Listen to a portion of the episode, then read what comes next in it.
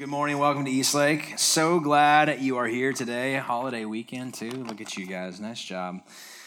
It. Uh, my name is Brent. I'm teaching pastor here. If this is your first time, you picked a great day to come check us out because we are doing kind of a. St- Usually we teach in like a series type thing, but I figured with the holiday and everything else, and I wanted to do kind of a standalone talk today, so just a, a one and done sort of thing. I also want to address before we get started a little bit of the elephant in the room. If you walked in and kind of leaned to somebody and went, smelling here? Is, is, there something about it? We sealed our floors this week, like this whole like sealer deal, and we did it on Tuesday, thinking that that would be enough time to kind of uh, kind of let the air out. And then we came in yesterday to kind of set things up, and I was like, "Ooh, this is reeky still." And uh, we thought about posting something out just because we know you know there's some people that are uh, super sensitive respiratory stuff or whatever posting out something on our Facebook page that says, "Oh, we're changing this. It's going to be Get High Sunday at Eastlake." Um, and then uh, we, we thought there'd be some people be like, oh, yeah, get high on Jesus. And we'd be like, no, no, no, get high on polyurethane because that's what we have going on. So just be careful if, if, uh, if you're older or whatever and, and, can't handle that kind of stuff. But uh, we, we feel like, not older, sorry, that's offensive. I heard somebody in here go, oh, uh, you know what I mean. Uh, anyways, um, yeah, um, we, uh, we uh, but i'm excited. It seems like it, it's good. So uh, we are doing a standalone talk. As i mentioned i should transition quickly to this all right? Um, every once in a while this is a fun weekend for me because we're right before like a fall launch weekend. Um, typically summertime is a lot of like home teamers in terms of we don't get as many guests as we typically do during the fall and the rhythms of kind of back to school and all that kind of stuff. Um, and especially on a weekend like this uh, we just recognize it's probably a good chance that you've been to Eastlake before. And we're so, super glad about that. And uh, a chance to talk about, uh, uh, in the past, use this weekend as kind of alignment weekend for us, making sure that everything's kind of good to go before we get into our busy season. Um, similar to like you've gone to a chiropractor to be like, hey, like nothing's really broken, but if you could just kind of make sure I'm in full alignment so that it's smooth and, I, and I'm walking and all that kind of stuff. So consider this the chiropractic checkup kind of weekend for us uh, as it relates to uh, how, how we do what we do. Um, in the past, we've done use this weekend. Last week, we launched uh, all of our Wear Love campaign stuff, base camp out of this. We said, all right, we're going to be, a, we recognize that for us, um, giving yourself away is an important part of kind of spiritual growth. It's like the next big thing as opposed to just coming and, and learning more. Um, we've used this to kind of launch our community marketplace two years ago. Two years ago was um, life is, is best not done in isolation, and, and, and, personal faith is not something that is done in isolation. It's done in group format and, and connecting and community and, and all that kind of stuff. So today, uh, I want to address something that we talked about very early on when we launched this church, and it shows up again in 101 if you've never taken a 101 class. Uh, um, but uh, this idea of uh, our evangelism kind of strategy, which is like churchy language because evangelism strategy sounds like I'm going to give you these little coupon books to go and hand out to people. It'll be like, hey, do you know where you're going when you die? They look like a $20 bill, and then you're always pissing off the waitress and all that kind of stuff. Um, not that one. And not like the whole hold the sign on the corner, and we're not issuing signs out today, and you know, you get to, you get to pick which corner you want to go to and go hold the signs. Nothing like that. But how do you get the word out about what you believe? Or how do you, what is your, what is our process, our strategy for being a part of kind of listening to Jesus when he says, go and make disciples of all nations, like this missional go outreach sort of strategy. And so, and, and here's what we knew. Here's what we knew going into this thing. It is really genuinely difficult for even somebody like me who grew up in church and kind of knows all the uh, ins and outs of, of church stuff to transition the conversation between our between one of my friends towards the idea of church or religion or spirituality in general. It's hard to be like, "Hey, how about those coups last night? Do you know where you're going if you die?" You know what I mean? Like that's as as as easy as some people try and make it sound. It's not. It doesn't. It's not natural. It's not a natural conversation. And and then to even invite them to church, you're like you, you, try and figure out the selling points of something like this. And they find out you go to church and they're like, really, you, a church person, you don't strike me as a church person. And you try and be like, well, it's kind of different. It's like, it's in an old theater and kind of smells like polyurethane and whatever.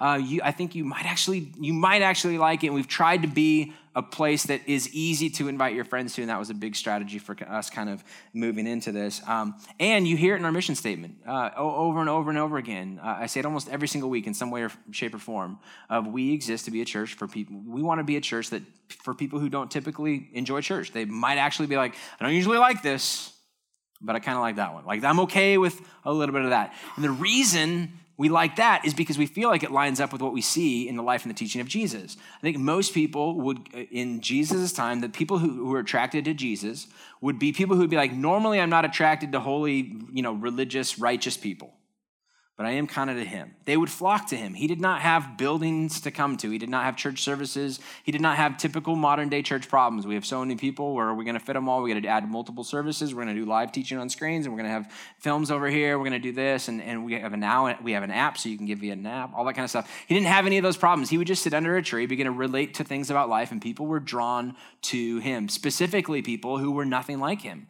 People uniquely were not turned off by his holiness and his righteousness. They were like, "That's." He is, he's better than me for sure. But I, for some reason, it's not a turnoff here. And we've all been a part of, we've been around religious people who their holiness and their righteousness is a turnoff, and you're a Christian. And you're like, I'm just turned off by that. I don't get it. And you're like, and, and, and, and they don't get it and they don't understand. And this is true for even Jesus' time. Because look at this in Luke chapter 15. Uh, here's what he says uh, at the very beginning of this thing. Now, the tax collectors and sinners were all gathering around to hear Jesus. But the Pharisees and the teachers of the law muttered, This man welcomes sinners and he eats with them. Now, listen, he's got this crowd, he's got this group of people, and I like to think that I can be the type of Christian or pastor where people who are nothing kind of like me in terms of the standards of religious holiness and all that kind of stuff, or whatever. Like, they're just like, that's fine for you, but that's not fine for me. But I still enjoy hanging out with you. I still, I'm not turned off by the fact that you're a pastor. Like, the conversation doesn't change. Like, I, I like it when I can have a conversation with somebody like, yeah, so in the, I say, what do you do for work? Well, I'm this, I'm this. What do you do for work? I'm a pastor. And all of a sudden, like, the, cigarette goes like, oh, behind the leg. You know what I mean? Like, oh, interesting. How long you been doing that, right? And I'm like, you're burning your legs down there. So I, I, I rather have it to be like one of those things. I want to be the type of Christian when they find out, they're like, okay, that, A, that makes sense based on kind of how I've seen it. And, and then I'm like, it's attractive, it's appealing. It's not like, okay, well, you, then you do your thing and I'll, I'll, do my thing. And that's what we see. They're, they're huddled around Jesus, they're drawn towards him. People who are nothing like him liked him.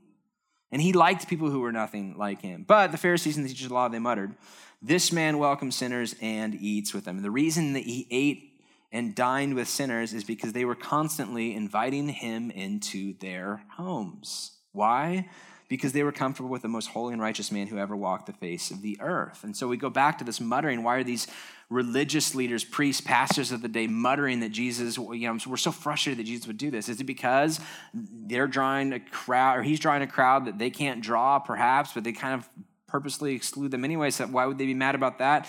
I think more so than, than not, or the more thing that's more, uh, more pertinent in this area, is why isn't he hanging out with us? Why isn't he, as a holy and righteous person, choosing to hang out with holy and righteous people like ourselves? Like, what is he thinking? Doesn't he know? Why would he ever do something like that? And so, for us, knowing this, and we're going to go into look into some stories about why this takes place. I knew from the very beginning when we started this church, we are going to be a different sort of thing. I want to be a place where anybody and everybody feels comfortable inviting somebody to church and knowing what they're signing up for every single week. You're not having to guess. You're not like, gosh, I hope it's not missions weekend. I hope we're not triple offering weekend. I hope it's not like some guest speaker that's like, you know, all of a sudden it's crazy. And uh, our promise is that it's like a consistent, practical teaching sort of an environment for this. That is, by the way, hyper aware of the fact that there may be people in the audience, and hopefully there are people who do not believe the same things that we do. And not only are we like, you can be here, that's fine you are invited to participate in that. Like we design part of this with that sort of those sort of people in mind. And whether you've been a part of a church forever and you, you just can appreciate that, or you, you've come from a no church environment. You have a church history, but it's like not good. It's one of those church histories. And you felt, and for the very first time, you felt like, I'm invited to participate in a meaningful way that doesn't turn me off to the whole idea of God, faith, whatever. And if I have one, we've been doing this thing now for about nine years. Um, October 10th will be our nine year birthday. My one concern that I have about Eastlake is that we never, never drift away from the central thing that was the reason why we started this. And it relates to this big idea. When a church develops environments that are no longer conducive to unchurched people, they don't show up. They stop showing up. If we ever, if we ever get so involved in the programming, in the ministry, in this and that and the other thing, and fail to take into account the fact that there are people who are not religious who need to be here and we need to create space for them and need to be about them, if we are not aware of that and do not create environments that are conducive to them being here, they will self select and not show up. And that might not seem like a big deal, but that is the death knell, by the way, of every church. And we'll talk about why that's the case. And that may be the case for a church that you grew up in, and it just became, at one point, it was all about outreach. At one point, it felt like really we, we want you to go and tell your friends about Jesus and bring them here. And then after and over time, it, like every organization, arrows in, becomes all about itself and all about the internal functions of this. And let's make sure we're taking care of each other first and here and, and the priority begins to shift and all of a sudden there's an absence there's something missing there's there's nothing outward looking in this way and it no longer relates to what we see typified in the life and the teaching of Jesus. So he meets with these, these, these, these people. He's got a group of, uh, of sinners and tax collectors. And on the outskirts, he's got the, the, uh, the hyper religious people overhearing him. And he's about to tell these stories that is going to be offensive to both of these categories. What I'm telling you today is probably one of the most offensive Jesus teachings ever. Now, it doesn't come across like that. I'm going to tell you why it's offensive in a little bit and maybe and, you may not have ever seen it before but listen he is equal opportunity offender in this story and i cannot wait for you to hear why you should be offended at what he talks about. All right. Verse 3 then jesus told them this parable. In light in knowing that he's got religious righteous people uh, in the background and knowing that he's got non-religious you know not kicked out of church every time people come up what are you doing here? That kind of thing. Knowing he's got both categories of people he decides to tell a, sto- a series of three lost things uh, a lost sheep, a lost coin, and a lost son. I talked a little bit about the lost son last week, so I'm not, i will skip through that one a little bit faster than the other two. But let's talk about the first lost thing. Then Jesus told them this parable Suppose one of you has 100 sheep and loses one of them. Doesn't he leave the 99 in the open country and go after the lost sheep until he finds it? It's a rhetorical question in Jesus' sense. He's like, You kind of know this. You've seen this. If you've ever lost something, your attention becomes hyper focused on that thing that you've lost. When something is lost, the thing becomes the focus of your attention, not the things that are secured. Have you ever lost your wallet? And you have that feeling that comes with that feeling of loss. It consumes you for weeks. You begin to like, you stress about it, you, you, sweat about it, you think about it. You're like, where did I leave it? Where did I leave it? And somebody, somebody that you love comes up to you and says, Where was the last place that you remember seeing it? And you say to them, If I knew that, I wouldn't be talking to you about it, would I? Right? And then, and then all, if you're like me, all you can think about is what you could have bought with the cash that was still in the wallet, but now that it's gone and you can't get it back. And it's not even the credit cards because you can call and cancel those, but it's the it's all the other things in there. It's like uh, I had seven stamps on that roaster's card. Dang it, I was three away. And now it's just gone. Now I just like I'm, I'm paying full price for these things, and I'm back to square one. It just feels like ah. You become hyper focused. You go crazy looking for that thing. You spend if say there was X amount of dollars in it, right? You spend X amount of your time, which translates to way more than it's than it's worth, into looking for that thing. And when he finds it, verse 5, he joyfully puts it on his shoulders and he goes home. Then he calls his friends and his neighbors together and he says, Rejoice with me, I found my lost sheep. I tell you that in the same way, there will be more rejoicing. He quantifies a level of uh, joy, a level of involvement, and a level of, uh, of attention here. There will be more in rejoicing in heaven over one sinner who repents than over 99 righteous persons who do not need to repent. Keep in mind his audience live that day. The, night, the, the, the one sinner who repents represents all of the front row people who gathered to hear him. They're sitting there going, Oh, that's nice. That's very good.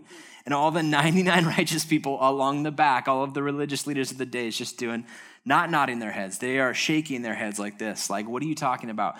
There will be more rejoicing in heaven Listen, if you're an already convinced person, this should be offensive to you. If you've grown up in church and you've kind of never wanted, faith has always been kind of a thing, and, and, you've, you, sometimes you've questioned, like, did I ever really choose this, or was it kind of chosen for me because of my parents? And I've just kind of like, you know, I like church, I like the community aspect of it. I, I think I'm, you know, good with God. I want to try and be a good person. I want to be uh, uh, spiritually aware of myself, and I just want to train my kids, and I want to raise them up. Actually, Brent, what I want you to do is I want you to do classes, host things, so you can train them about and memory verses, and I'll just make sure that you're doing a good enough job, uh, and we'll make that thing work. But I, I, I, I want to. I, I'm, I'm partial to this. If you've never wondered that what this is saying is that God's attention is hyper focused on the sinner who has walked away from the faith or never been a part of it in the first place, and there's more. There's more rejoicing for them to turn than for you to show up every single week to your Bible study. Or the fact that you brought your Bible to church 16 weeks in a row. That's impressive. Nice job. He says, no, there's more rejoice. He quantifies in this way. He's more concerned about the outsider than the insider. And then he goes on as if, like, maybe you didn't get it. Maybe, you know, you're like, eh, I don't think I agree with that. Well, okay, let me. He goes on, verse eight. Or suppose a woman has ten silver coins and she loses one, and this would not be like she's lost, you know, ten percent of her savings. This would be like sort of a family heirloom of sorts. Uh, the history behind this would be like some sort of a dowry. This would be something that she would wear to kind of signify a gift from her dad that would go to her family when she gets married. And to lose it would be like, you know, this symbolic. You would. This would be not something that you would pawn off, right? unless dire circumstances. This would be embarrassing to her. It would be embarrassing to her family, her dad's name, all of that kind of stuff. So there's kind of some dynamics going on as opposed to just like she had 10 silver coins and she lost one. What a, what a bummer. It, there's more to it than that. But even so, doesn't she light a lamp, sweep the house, search carefully until she finds it? And when she finds it, she calls her friends and neighbors together and says, Rejoice with me. I have found my lost coin. In the same way, I tell you, there's rejoicing in the presence of angels of, of God over one sinner who repents. In light of both these stories, this should make everybody in this room uncomfortable because you're either secondary or you've been objectified. So you're saying that I'm lost. Like if you're not really like a religious person, you come here and you hear me say this about Jesus. So you'd be like, okay, so I'm like I'm a, I'm a I'm a lost coin to you. Is that what I am to you? You're to talk about investing and inviting. So I'm like a what, I'm a, I'm a I'm a lost sheep. Bah, I'm a, I'm a sheep to you you're to like tell me I, you know, you're to have people kind of invest in my relationships so that they can get me to church. And then when I show up, all I realize like, oh, they didn't really like me. They just like fulfilling some sort of religious obligation to make this thing happen. Or you're going to say, I don't really feel lost. Why would you call me? Jesus would say, this, this, is, this person is lost. Well, I mean, am I really lost? You can be lost without realizing you're lost if you've ever driven somewhere or had a wife in the car with you while you're driving. You, you, you can know this. Like, you can be like, I'm not lost. And she's like, You're lost. And you're like, I, the sun rises in the east, sets in the west. Like, we're heading west. I know we're not lost.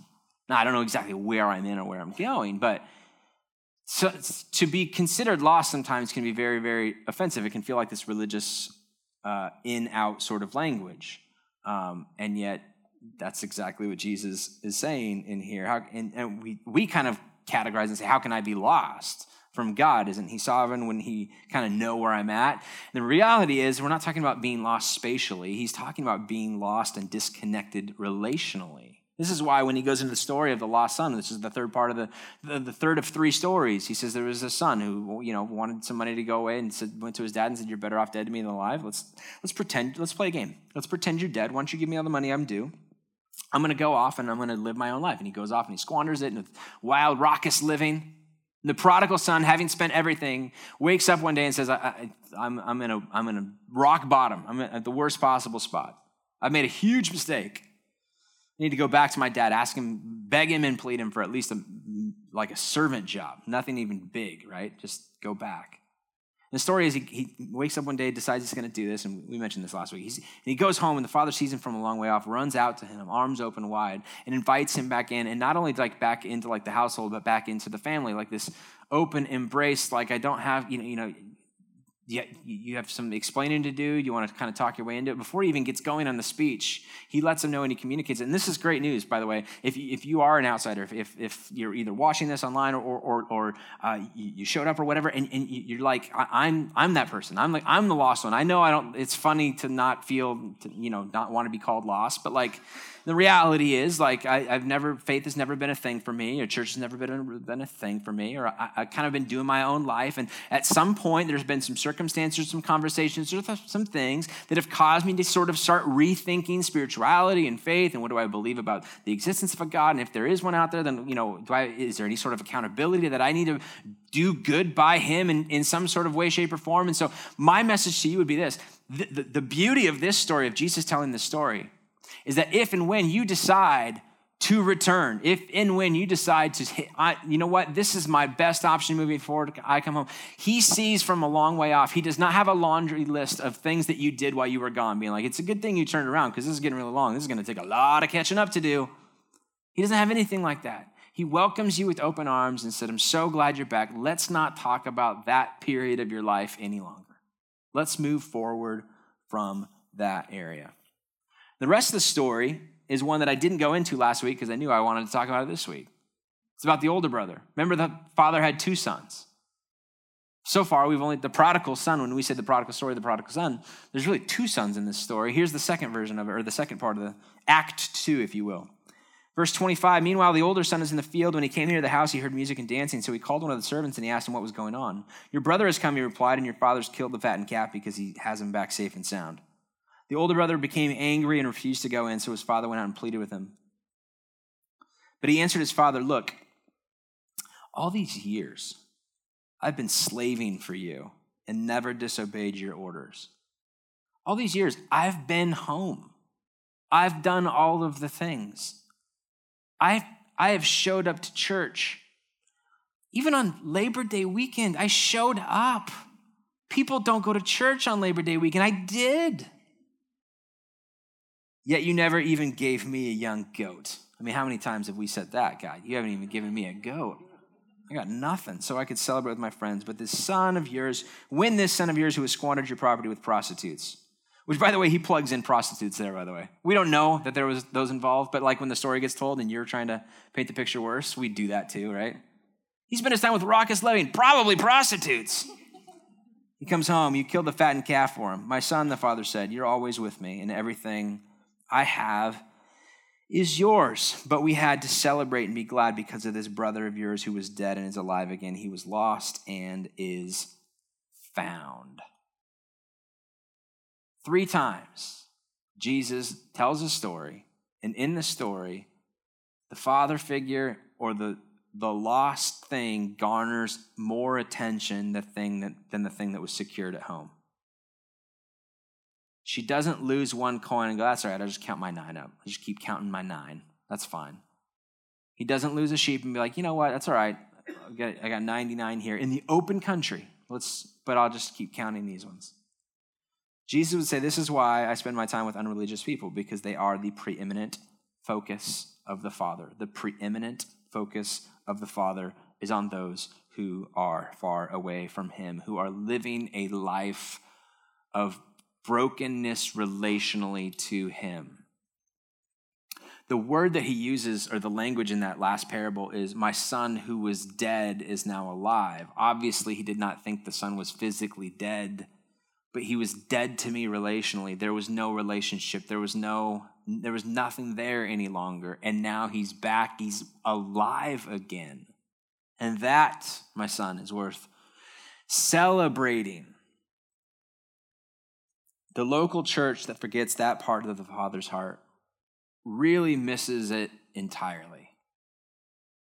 To go through and not be as passionate about people who are dead relationally to him or far away from him relationally to him and not be a part of the reconciliation process and not going out and searching are really and truly and honestly in a tough, tough, difficult spot.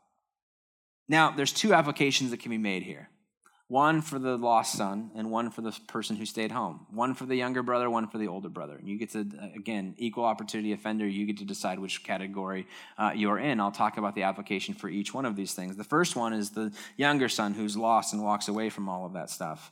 And you might be sitting there going well, you know that feels like as much as i don't want to be considered lost like or talked about because that feels negative like you're kind of talking about me. I've kind of done my own thing the fact that, here's, here's my little thing for you. Don't be offended at that because the fact that you are lost, or that God calls you lost, rather, reflects the idea that He considers you to be valuable. Listen, we don't know where a lot of stuff in our life is. But the things that we consider valuable, when we don't know where it's at, it's lost. If it's not valuable, it's not lost. I just don't know where it is right now. Let me give you an example. Where's your high school diploma right now? Exactly. My mom's basement, some sort of cat. At one, one day of your life, that was really important to you, wasn't it? You all dressed up, the band played, you did your thing, you walked across the stage, you did something exciting. You wanted to make sure I got it.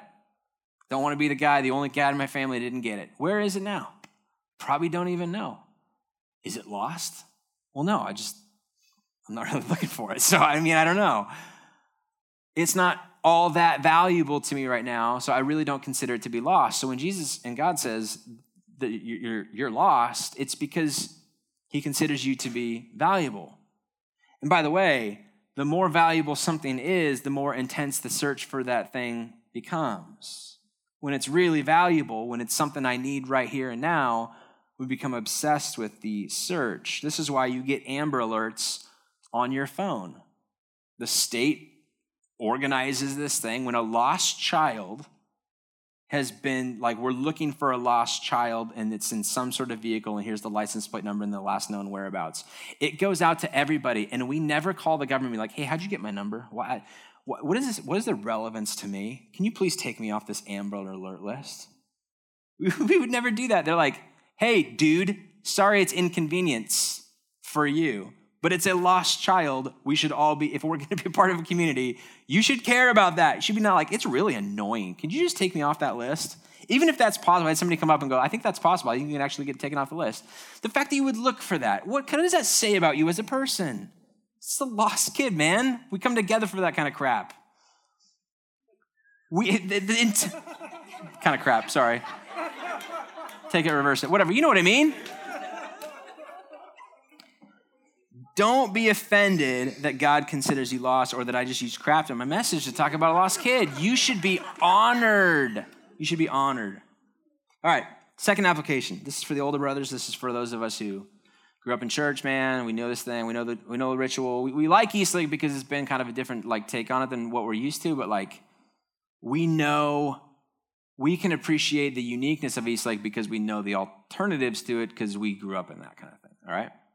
The application for those of us in that way is a question Have we joined our Heavenly Father in the search, or are we just gathering the, around the campfire hoping somebody gets found? Jesus says, Go into all the world and be like, Yeah, yeah, we should probably do that.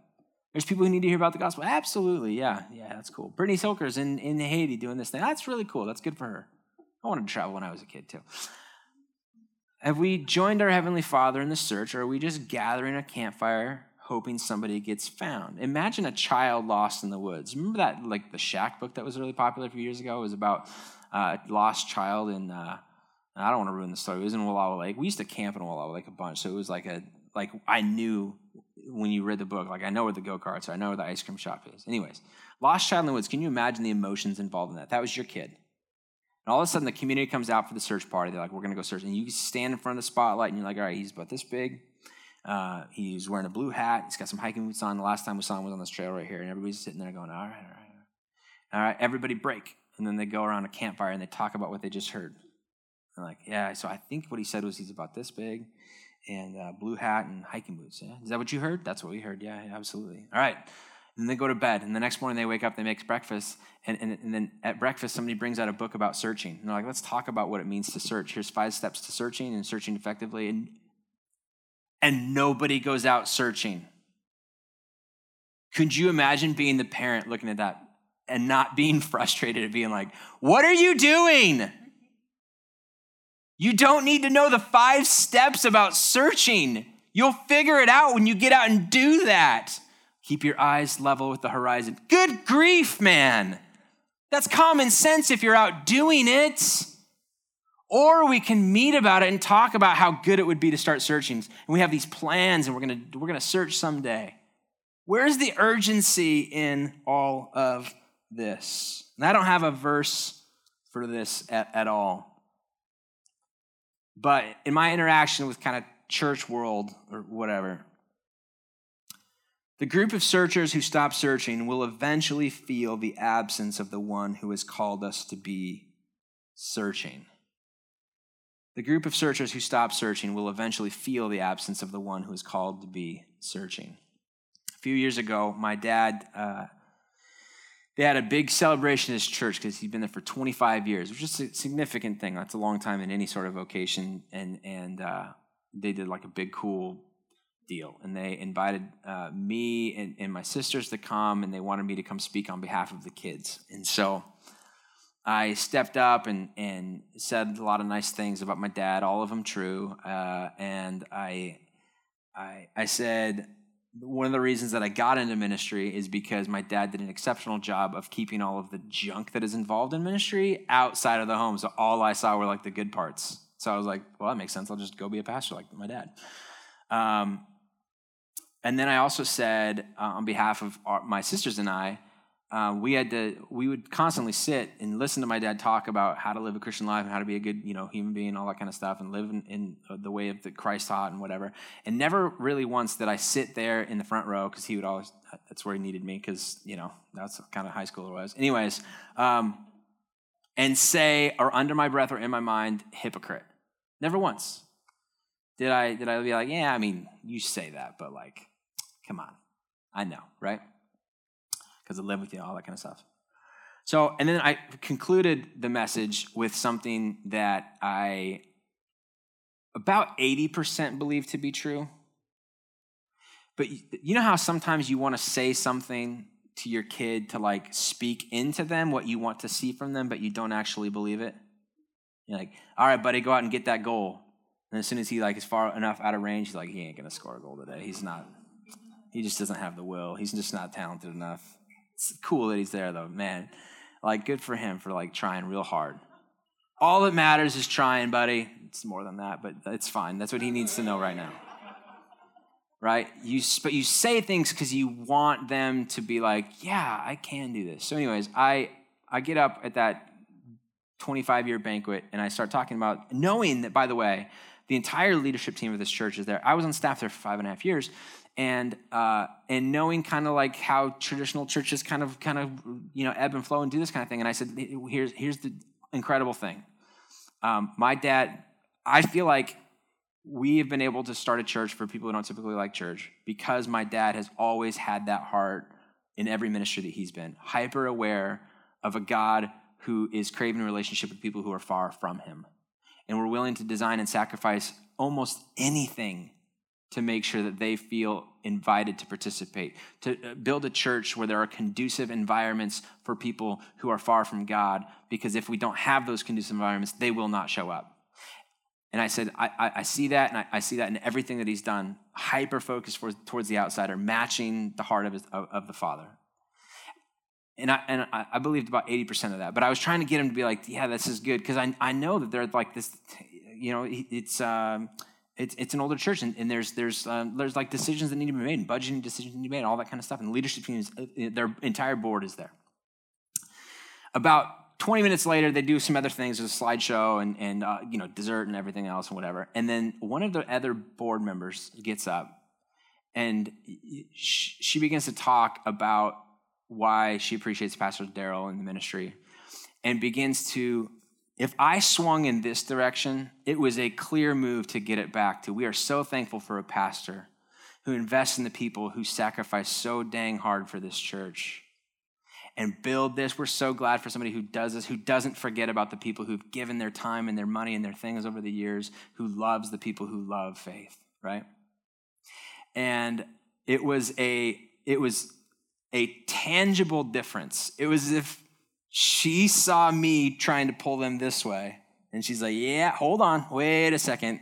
Bring it back. And my dad's just happy to be there. He's like, free dessert, and people are talking about me. This is great. He's an Enneagram 7, so he's like, this is the best. This is so awesome. Tell me how good I am, right? I love him, so he's great.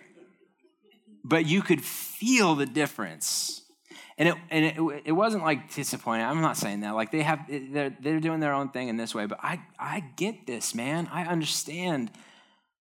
Like, I don't know how you can read Luke 15 and not want to be a part of a community. And by the way, it's not just a church service thing. Like we're going to talk about how it's just it's more than just that.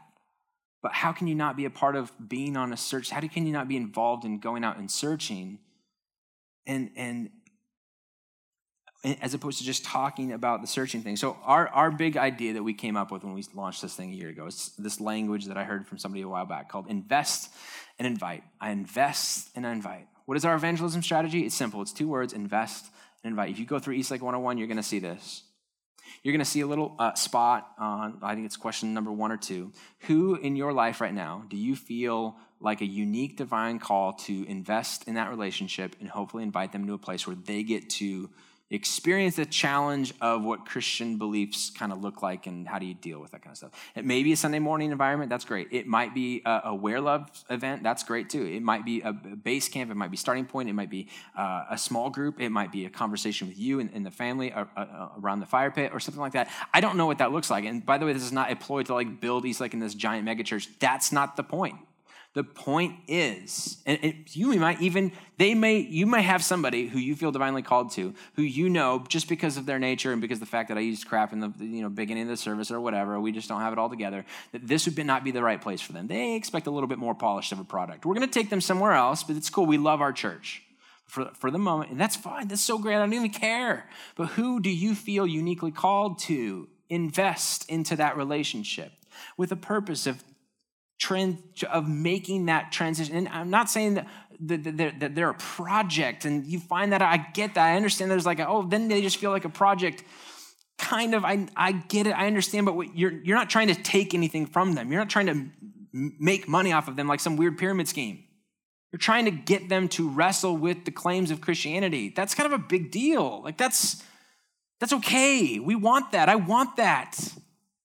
I want you to know that, that, that, there's a God who loves you and is crazy about you and would love for you to turn around and come back home and welcomes you with open arms in that way.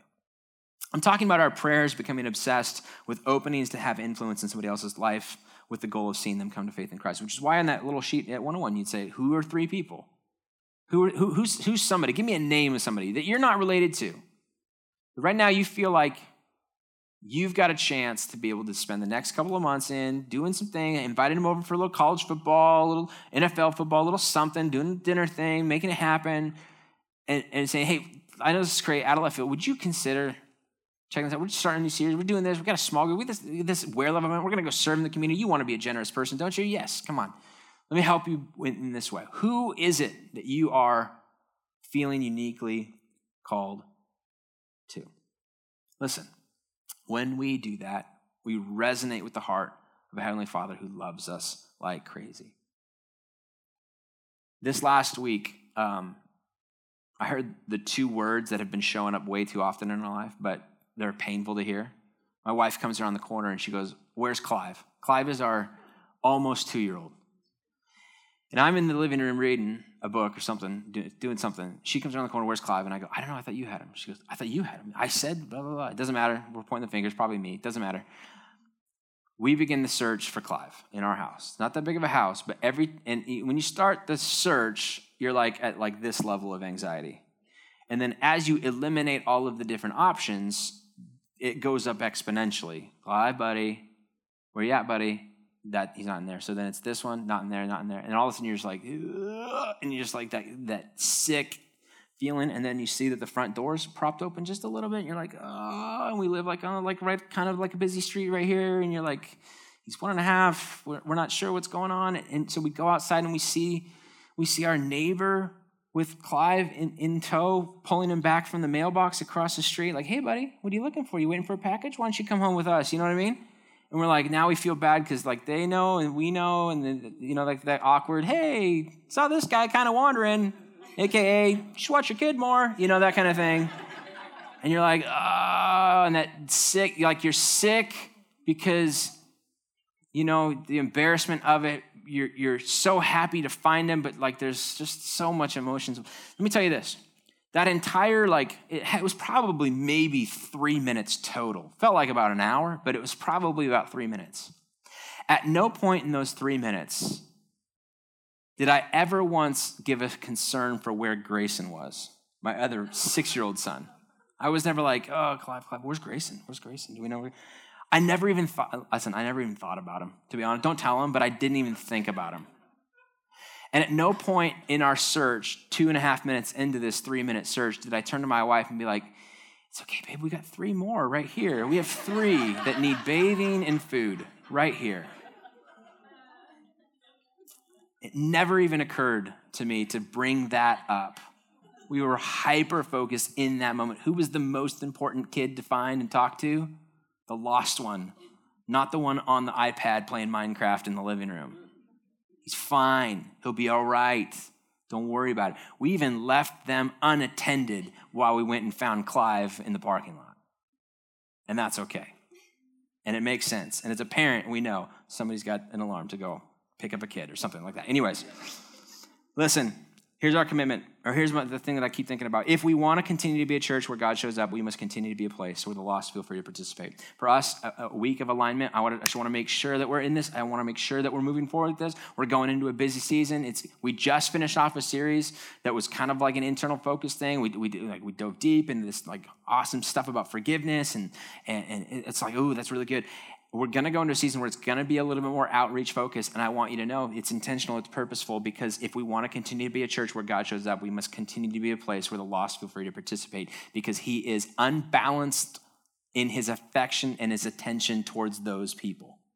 He so desperately wants that. And our commitment to you, what we want from you is to invest invite. Our commitment is we are going to try and do what's difficult sometimes for you to do, which is make the transition and turn the conversation towards faith. We are going to wrestle with things about personal faith that are uh, difficult to like hey so football and then you know what, what's your take on jesus? We're gonna they are gonna know that this is an environment. They're gonna walk in and feel like okay this is where i this is where i come like the church has always been like this like symbolic this place is sacredness and holiness and, and you know usually it's like this big giant steeple that causes you to like point to the heavens.